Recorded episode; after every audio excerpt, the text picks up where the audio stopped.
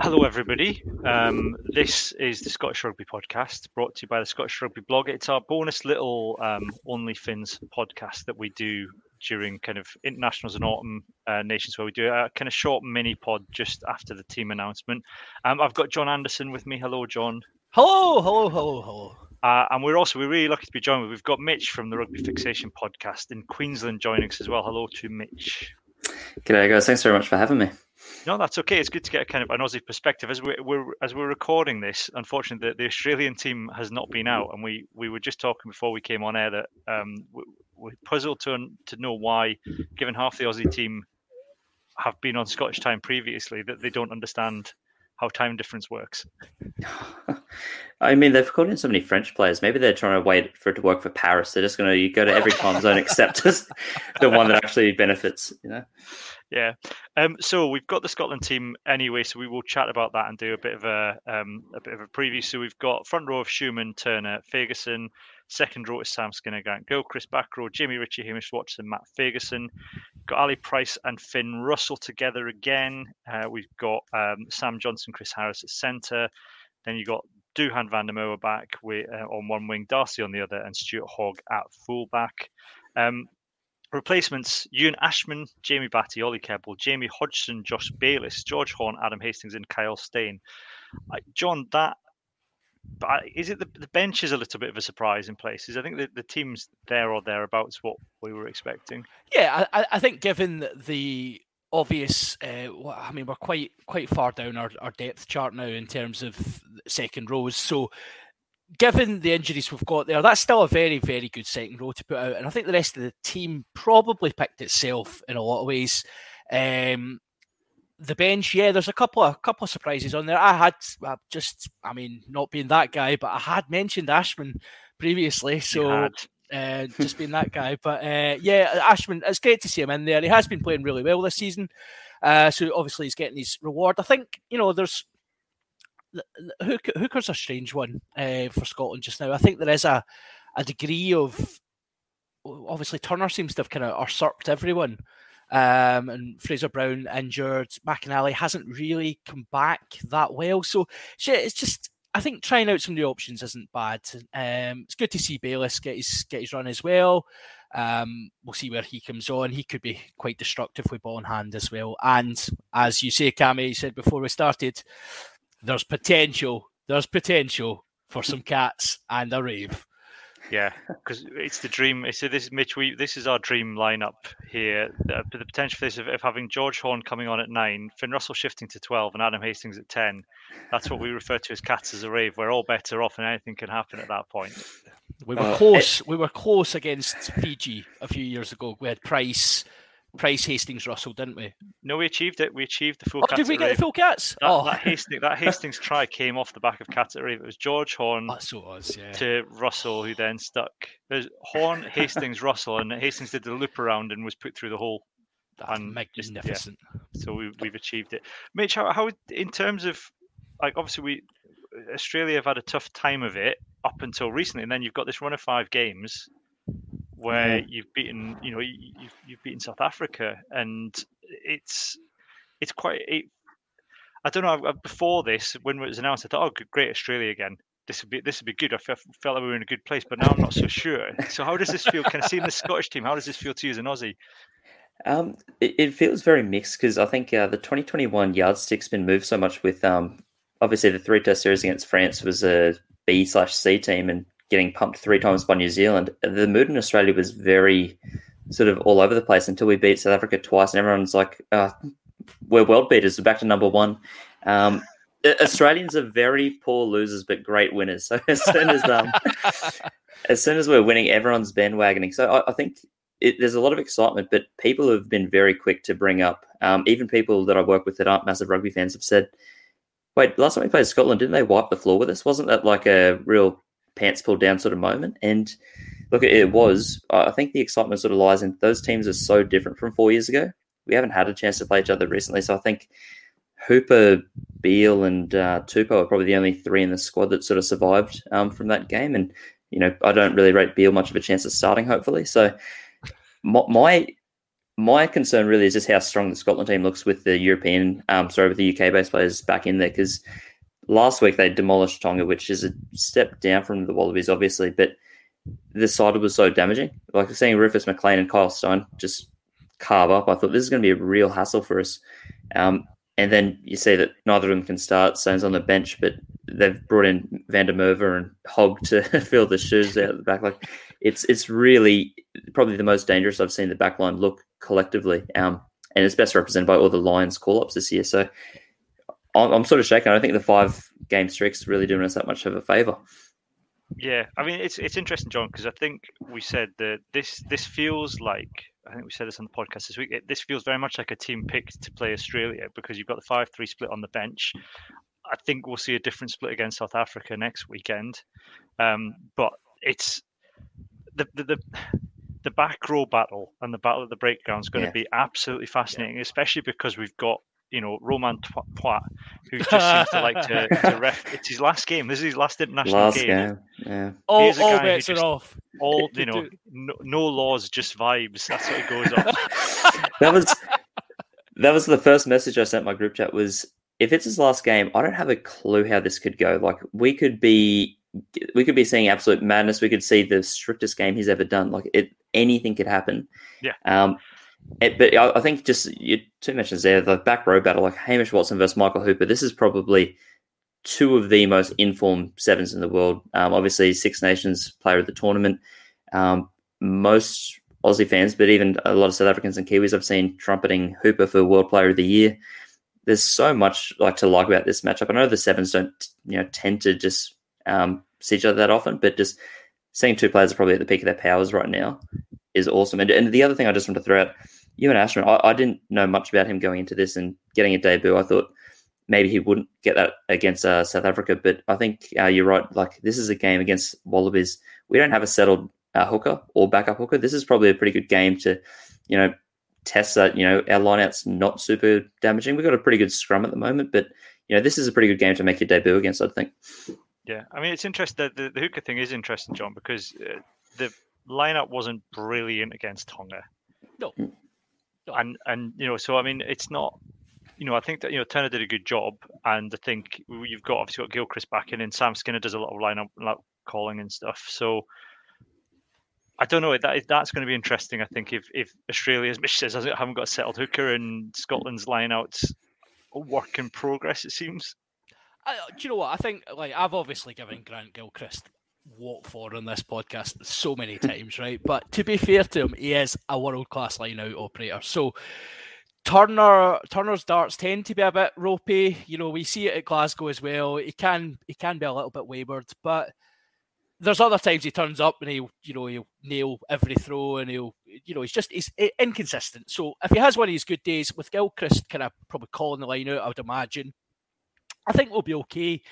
We've got that kind of degree of flexibility in the back row as well. So we've got obviously Jamie Ritchie's in there. He, he can act as a line out option as well. So th- there's options there. And I, I think, yeah, the, the team's been picked with, let's, it does see, it feels a bit like, let's not worry too much about lineouts, scrums, and that. Let's just yeah. run really, really fast and hard at people. Uh, and I like that tactic. Yeah. yeah, I think it's it's an exciting lineup, and I think that's it's a it's a yeah you can see it's a lineup that's that's a, a kind of lineup that's that's there to play rugby. Yeah.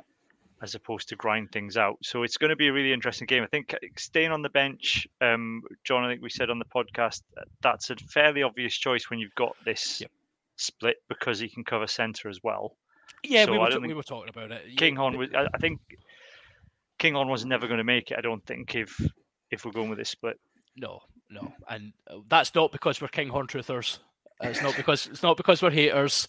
It's because he's been picked. Kyle Steyn's been picked because he covers thirteen. Russell covers twelve. Harris covers twelve. Steyn c- c- cover the wing as well. Hastings ten in full back. There's there's your back. Back's all covered. That's why he's there. Kinghorn can cover wing 15, 10, You know, I bet yeah. you could run him in the centre, and that would be quite fun. But I d- I don't know how good it would be. it's a hell of a turnaround for Finn Russell now. You know because we've got two vice captains and a captain again.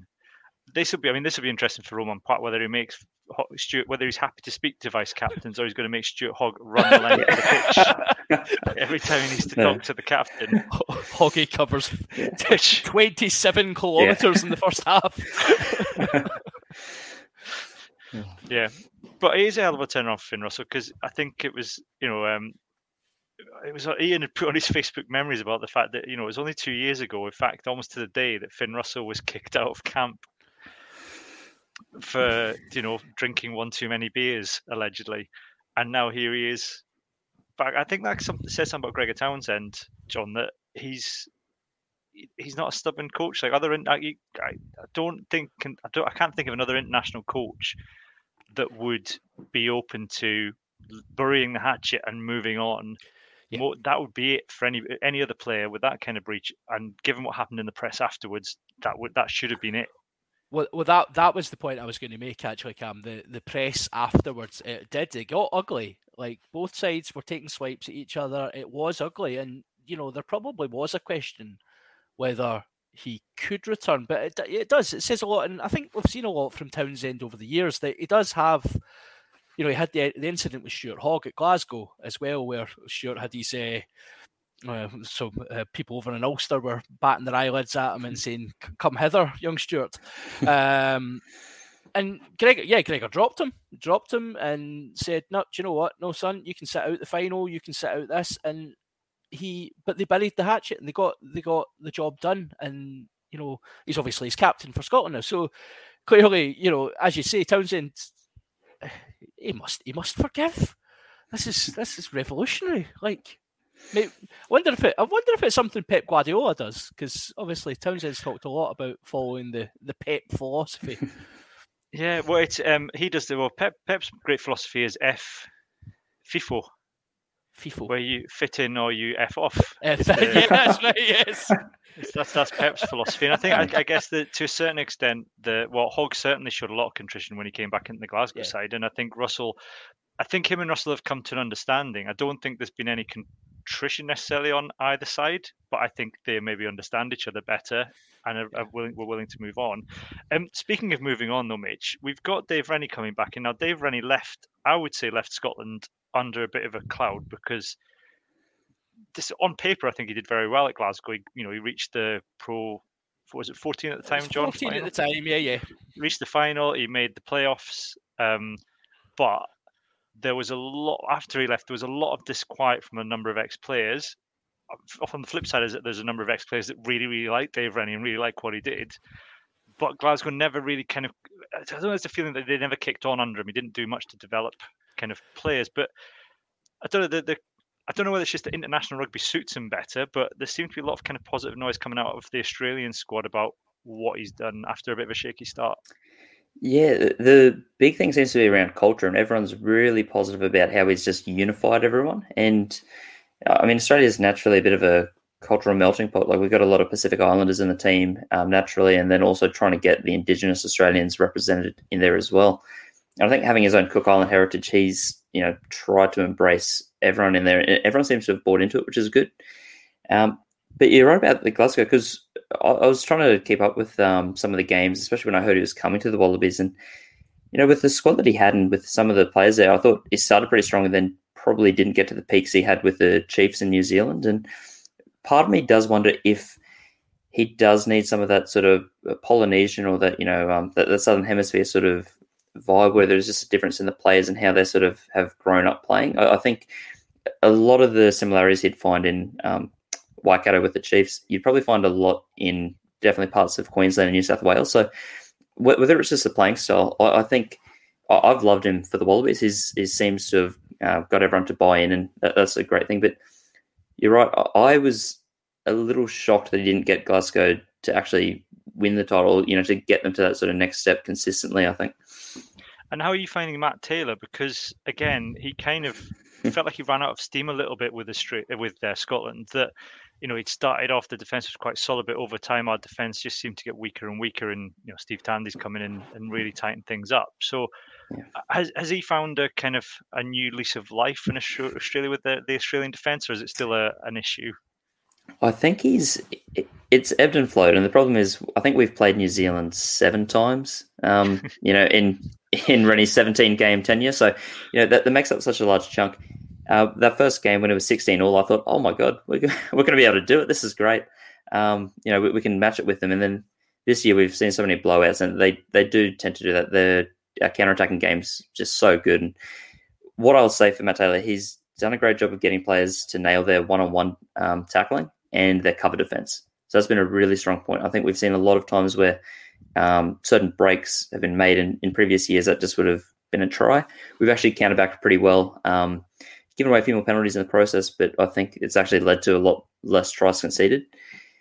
The, the challenge will be, I think, traditionally the Wallabies have been pretty easy to read and analyze, especially under the Cheika era. It was very, I think, easy for teams to look at us and say, okay, well, this is how we can pick them apart my concern is that obviously happened with Matt Taylor in Scotland, and I'm concerned that's going to start happening quite soon. Um, the majority of our wins have been done sort of in a similar way. We don't blow teams away by much. We sort of have to stay in it. It's a bit of a fight.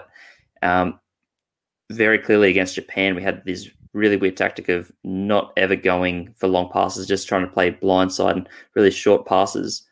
Good teams will pick us off if we try and do that again. And I don't think you know, we were in a position to try and hide our best hand. So I think, yeah, my big concern is with that defensive um, side of things, our attacks improved a lot. Our one-on-one defense has improved a lot. I don't know how well we'll do against these uh, Northern Hemisphere teams, and th- this Scottish team will know a lot of how we're going to play. Yeah, and I suppose that's it, John. Because I suppose the worry for Scotland is you've got a coaching setup in Australia that knows a lot about how the probably all the players operate, given the familiar with the Scotland setup in Glasgow. Um, and but that works two ways, and I suppose the unknown quantity is that we've pro- we, we coaching wise we've got more unknowns to Australia than than than the other way around. That, that you know, I don't yeah. think any of them, anybody who's there worked with Steve Tandy, for example.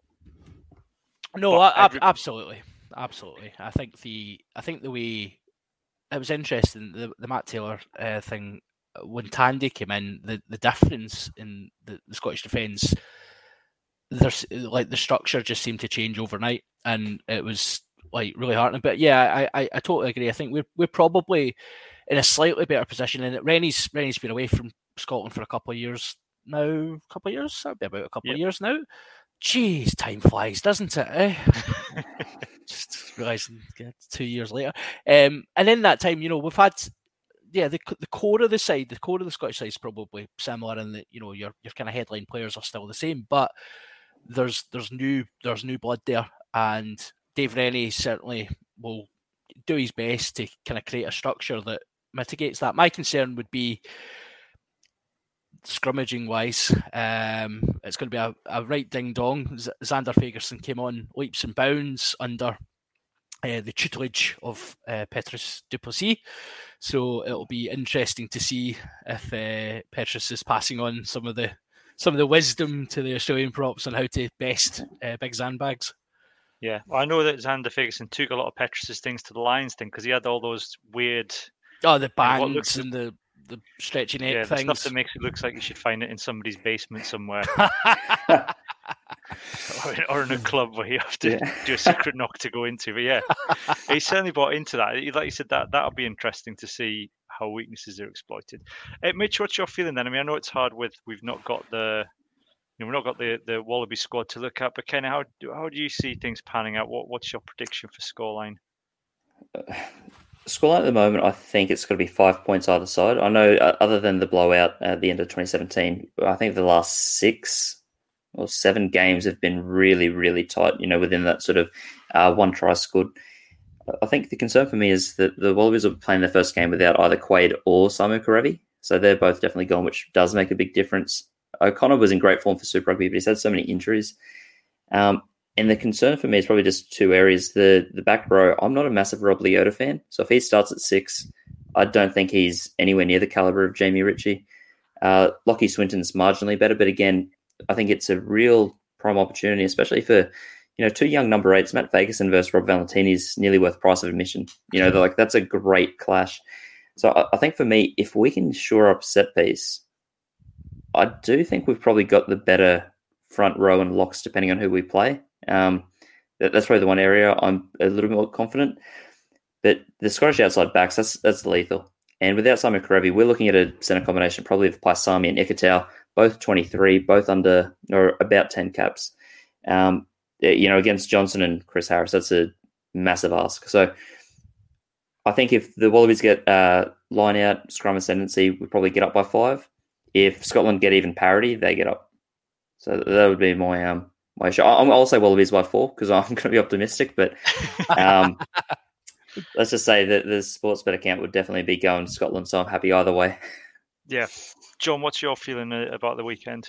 Yeah, I mean, I think that's a sensible analysis. Uh, I, I, I personally think set piece is not going to be. I don't think it's going to be a, an issue. Actually, I think, um, I think both teams are out to play, and both teams will, will run the ball at each other uh, with every opportunity.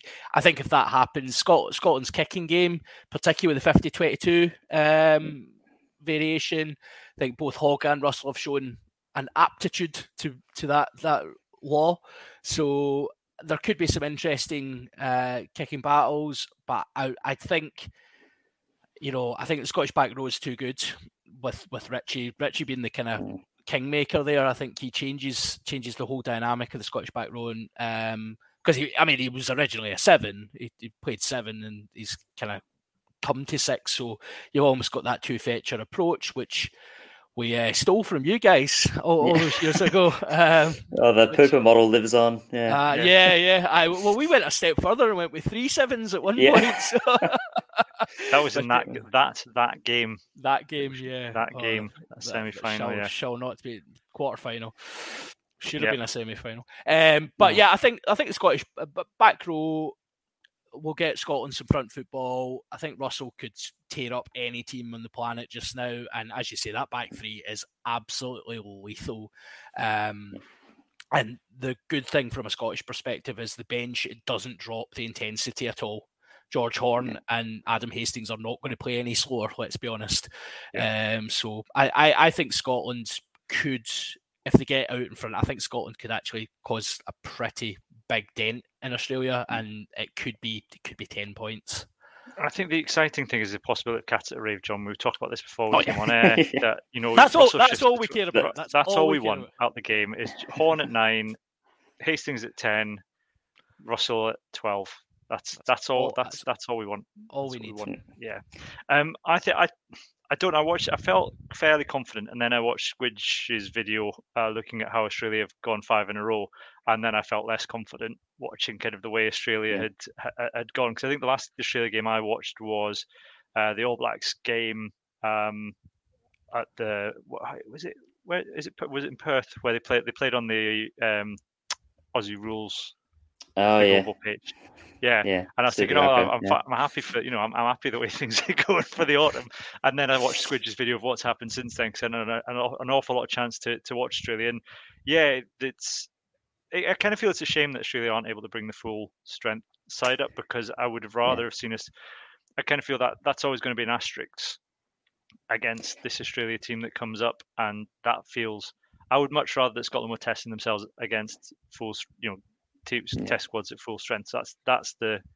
I think I can see Scotland by ten, but I think I would much rather that we had, you had Kerevi and you had Cooper and you had all these players available to you because mm.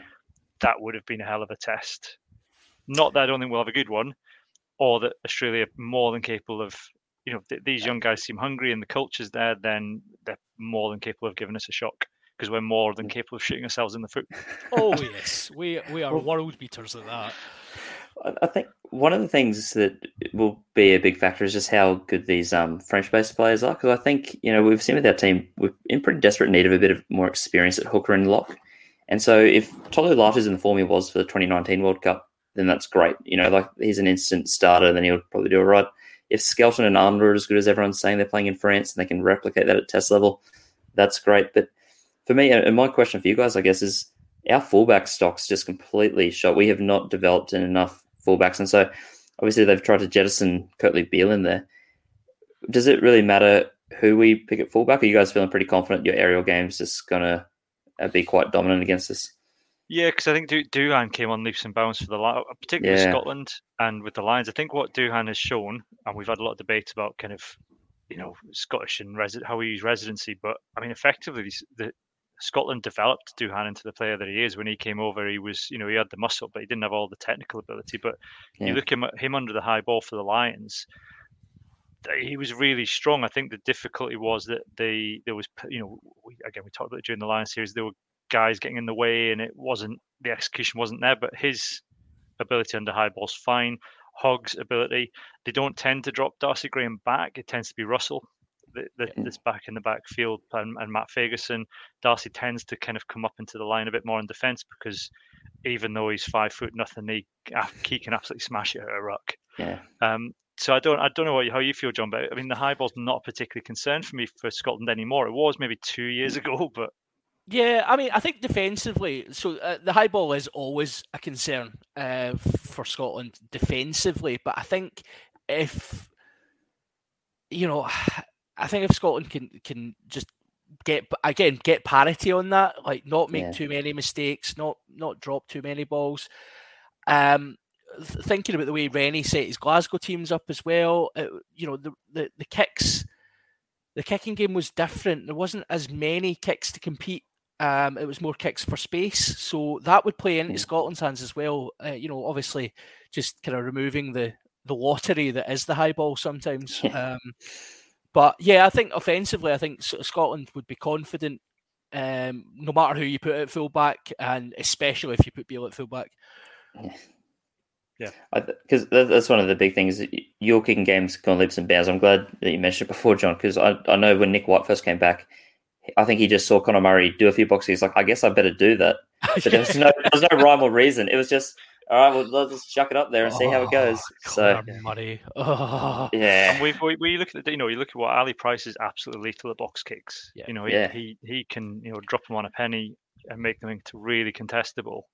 And I think we'll see that. We didn't see a lot against Tonga because I don't think we needed to. But No. that, I, and again, I think the part of part of that was keeping the powder dry for the Australia games. We wouldn't give too much Yeah. away. So I think we see a lot of box kicking from Ali Price for for Duhan to kind of run onto and chase. Yeah, Yeah. cer- certainly if there's nothing on, that that'll be the go-to. Though Price will put the ball in the air and um, watch Duhan or or or someone else. Jamie Ritchie's obviously good at the chase as well, so get Big Ritchie under it. And if you can't get it back, smash the boy in front of you. Yeah. Cool. Well, that I think that's that. We'll, we'll leave it there for this for the, for this preview. Uh, Mitch, thank you very much for joining us. Cheers, so late and staying up late. Let you get to bed No. now. Look, thanks very much for having me. And, and sorry that the Wallabies team wasn't out to talk about, but I look, the, the Scottish team's so exciting. I can't wait for this match. Yeah, no, I think it's absolutely superb. John, thanks again. We'll You're welcome, see you Wednesday. Back, we'll be back Probably. Wednesday with the we're back back Wednesday with the normal full podcast, and then we'll have a, a South Africa preview later in the week. Uh, but for the moment, it's goodbye from me and goodbye from John and Mitch. Cheers, folks.